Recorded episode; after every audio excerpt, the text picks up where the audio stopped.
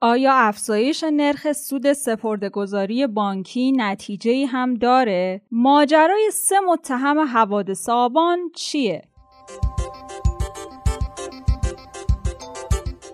سلام امروز پنج شنبه 26 تیر ماه پادکست خبری پادیو رو میشنوید. در پادیوی امروز از مصاحبه با دکتر علی رحمانی درباره مصوبه شورای پول و اعتبار در مورد افزایش نرخ سود سپرده بانکی جزئیات طرح مالیات بر خانه خالی حک صفحات افراد معروف در توییتر و تکذیب خبر ساخت واکسن کرونا رو براتون خواهیم داشت.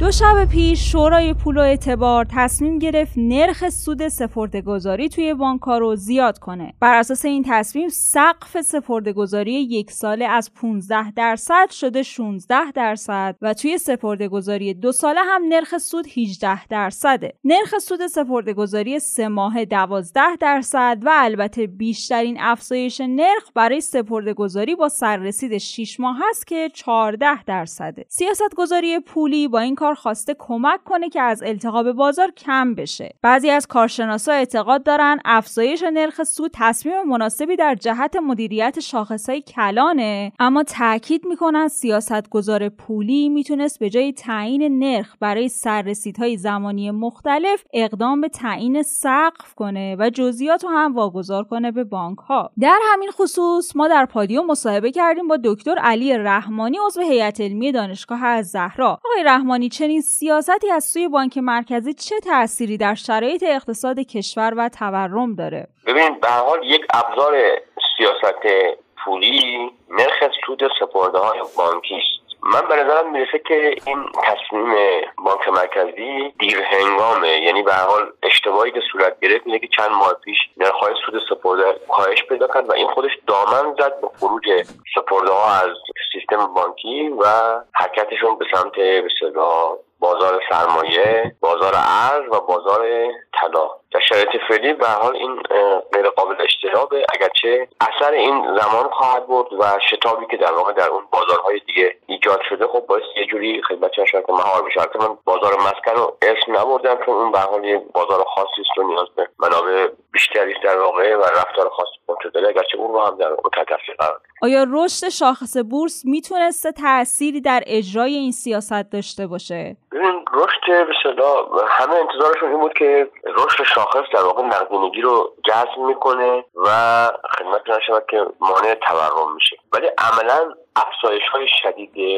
شاخص بورس باعث شد که خودش یک مبنا باشه برای بقیه بازارها و به اون استناد کنن و بر اساس اون در واقع افزایش قیمت صورت بگیره. یعنی این در واقع اثر سرایت در واقع از یک بازار به بازار دیگه. به نظر می‌رسه که این اتفاق افتاده. و به عنوان سال آخر با توجه به گرون شدن طلا و سکه منطقیه که مردم پولشون رو بخوابونن توی بانک؟ ببینید لزوما اگه همه بخوان این سمت برن که به حال ممکنه به قیمت های این دارایی ها سوخت پیدا کنه. خب حالا اون چیزی که به عنوان حباب یا غیر منطقی بودنش هست در واقع. و این خودش می‌تونه در دامن بزنه به تورم. من به نظرم می‌رسه که بایستی مقدار همه صبوری کنن که بانک مرکزی و دولت بتونه موفق بشه. اگرچه به حال شرایط اقتصادی شرایط خوبی نیست حقیقتا و بایستی در واقع اقدامات صدا موثرتری صورت بگیره. ممنونیم از آقای دکتر رحمانی که وقتشون رو در اختیار ما گذاشتن. چیزی که شنیدید مصاحبه پادکست خبری پادیو با دکتر علی رحمانی در خصوص افزایش نرخ سود سپرده های بانکی بود.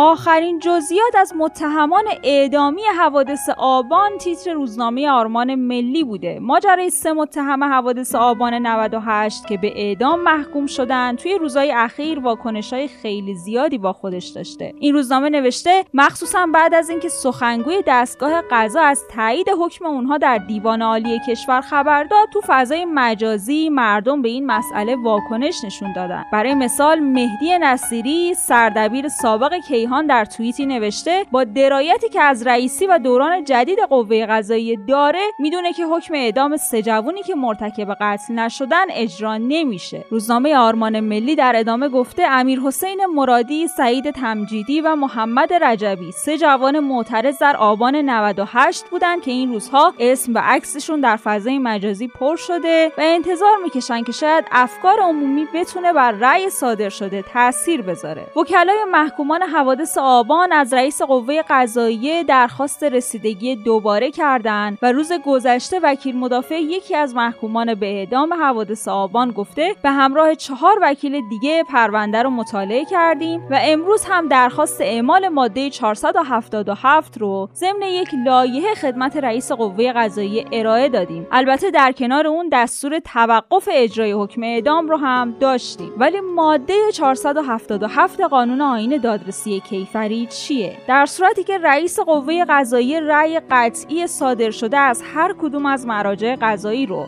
خلاف شرع بین تشخیص بده دستور دادرسی مجدد میده. پرونده رو به دیوان عالی کشور ارسال می‌کنه تا در شعب خاصی که توسط رئیس قوه قضاییه برای این امر تعیین میشه رسیدگی و رأی قطعی هم صادر بشه. روزنامه اعتماد هم در گزارشی در خصوص این موضوع نوشته خبرگزاری فارس ناگهان روز گذشته اعلام کرد که اجرای حکم اعدام سه جوان دهه هفتادی معترض آبان ماه متوقف شده. این خبرگزاری که در اعلام احکام صادره برای افراد همواره از خود متهما و وکلاشون پیشی می‌گیره این بار هم برای اعلام توقف اعدام پیش دستی کرده و نوشته که به دستور آیت الله سید ابراهیم رئیسی مستند به ماده 477 برای سه مجرم اعدامی معروف مجرمان آبان ماه اعاده دادرسی صادر شده و به این ترتیب برای این سه مجرم اعاده دادرسی صورت می‌گیره و عملا اجرای حکم برای اونها متوقف شده. دقایقی از انتشار این خبر فارس که مثل بمب تو فضای مجازی منتشر شد و شادی توقف حکم اعدام رو برای ایرانیا برمغان آورد نگذشته بود که عدهای شروع به تکذیب خبر منتشر شده از سوی این رسانه کردند. مهدی کشدار مدیرعامل خبرگزاری میزان متعلق به قوه قضاییه یکی از مهمترین تکذیب کنندگان خبر توقف اجرای حکم اعدام این ستا جوون بوده. کشدار بدون اشاره به نام خبرگزاری فارس اعلام کرده که خبری که یکی از خبرگزاری ها مبنی بر دستور آیت الله رئیسی برای اعاده دادرسی سه متهم اعدامی منتشر کرده صحت نداره.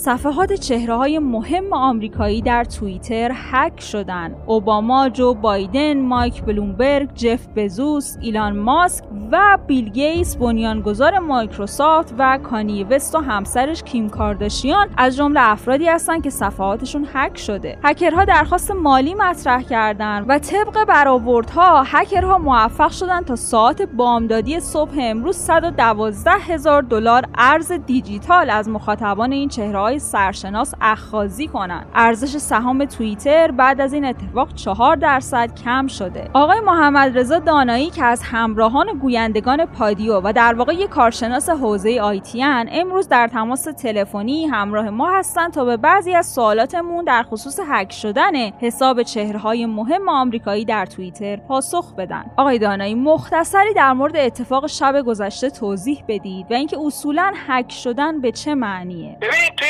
موضوعی که حالا دیشب در توییتر اتفاق افتاده چون بحث ما حالا بحث مورد بررسیمون رایانه هستش. هک به معنی نفوذ غیرقانونی در یک حالا سامانه سایت و یا یک نرم افزار هستش. و راجع به اتفاقی که دیشب افتاده در توییتر یک سری هکرهایی که حالا هنوز مشخص نشده هویتشون کی بودن و چه اهدافی داشتند وارد اکانت های افراد معروف سیاسی فرهنگی و فناوری از قبیل حالا اوباما ایلان ماسک اینها شدن و درخواست بیت کوین کردن از مخاطبین. و متنشون هم این بوده که هر مقداری که در این والت یعنی کیف پول بیت کوین شما برای ما ارسال بکنید ما دو برابرش رو برای شما پس میفرستیم. چرا این هکرها درخواست ارز دیجیتال داشتن؟ ببینید خب به خاطر اینکه مشخصا ارز دیجیتال غیر قابل رصد هست. یعنی مشخص نمیشه که فرستنده و یا تحویل گیرنده کجا هستن که هستن. برای همینم الان بیت کوین بین حالا مثلا داعش مورد استقبال قرار می‌گیره یا کارهایی که حالا تروریستی هستش اقداماتی که نیاز به هویت سنجی نیست و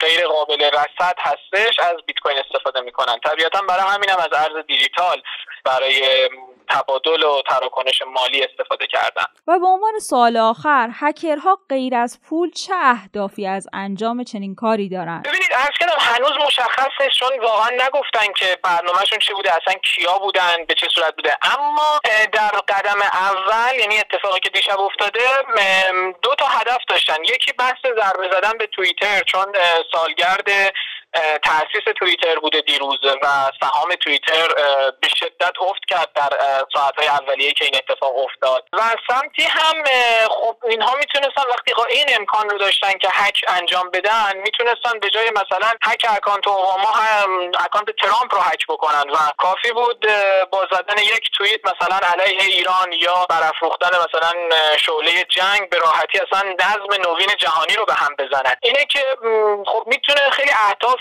بدتری رو پس پرده داشته باشه این قضیه. اما خب هنوز ما نمی‌تونیم قضاوت بکنیم که چه اتفاقی در آینده خواهد افتاد و یا چه اهدافی رو خواهند داشت و داشتن. ممنونیم از آقای دانایی که وقتشون رو در اختیار ما گذاشتن.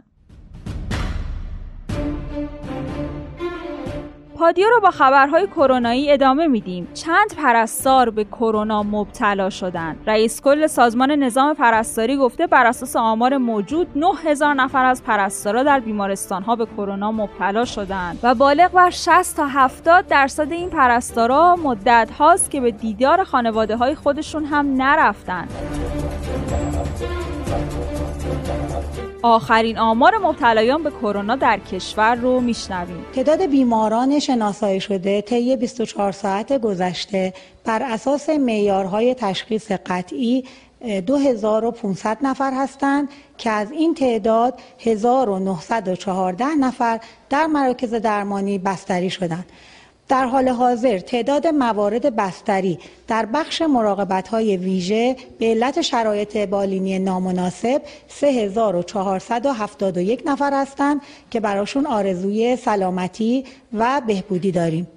ضمن ابراز همدردی با خانواده های داغدار متاسفانه طی 24 ساعت گذشته 198 نفر از عزیزان هموطن رو در اثر ابتلا به بیماری کووید 19 از دست دادیم که با احتساب این مجموع جانباختگان تا به امروز 13608 نفر هستند. مجموع موارد شناسایی شده تا به امروز به 267061 نفر رسیده است که از این تعداد 230608 نفر به مدد الهی و تلاش شبانه روزی همکاران ما بهبود یافتند. با اینکه روز گذشته در صدا و سیما خبرهای خوشی از تولید واکسن کرونا در دنیا پخش شده بود. خبرهای خوشی هم از تولید واکسن در دنیا به گوش می رسد شرکت آمریکایی مدرنا که از نخستین شرکت های فعال برای دستیابی به واکسن کووید 19 به شمار می رود به تازگی نتایج کارآزمایی اولیه واکسن کرونایش را در مجله پزشکی نیو انگلند منتشر کرده است. این نتایج نشان می‌دهد واکسن آنها توانسته پاتن کافی را برای مقابله با ویروس کرونا در بدن و همه 45 داوطلب تولید کند و در عین حال عوارض جانبی کمی هم به دنبال داشته باشد. ولی سخنگوی وزارت بهداشت در واکنش به این خبر گفت ویروس کرونا هیچ واکسن و دارویی نداره همچنان بهترین واکسن برای کرونا پیشگیریه.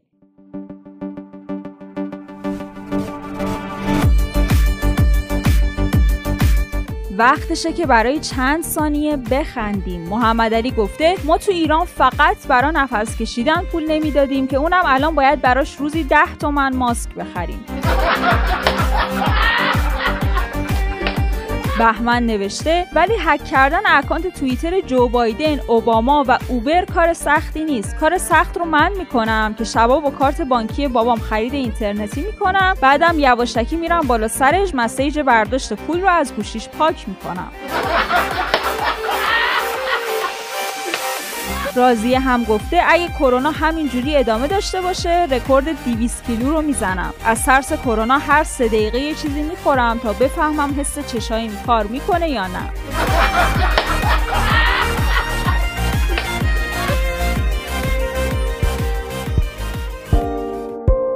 ممنونیم که امروز هم شنونده پادیو بودید. ما رو به دوستانتون هم معرفی کنید. پادیو امروز رو با یک قطعه موسیقی به نام آینه قدی از مهدی یراهی به پایان میرسونیم تا شنبه عصر. خدا نگهدار. نپرس ازم چه مرگمه نمی‌تونم بفهممت. دیگه تو رو گذشت سیلش از سرم. فقط شکستم از همه. تو هم برو. آینه قدی توش یه مرد پاشیده یه زخمی که زندگیشو قاب کرد و بخشید تا باشه نزدیکتر به اون کسی که عاشقش نموند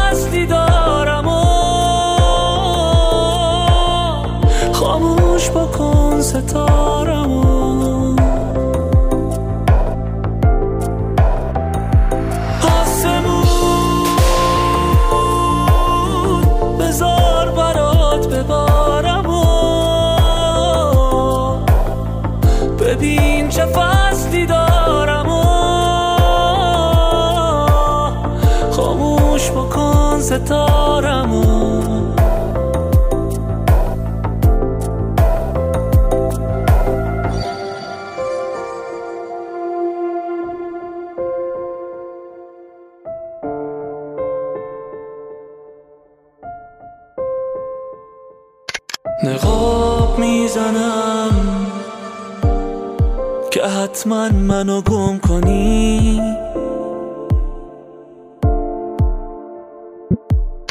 برو دور دور تا راه برگشتن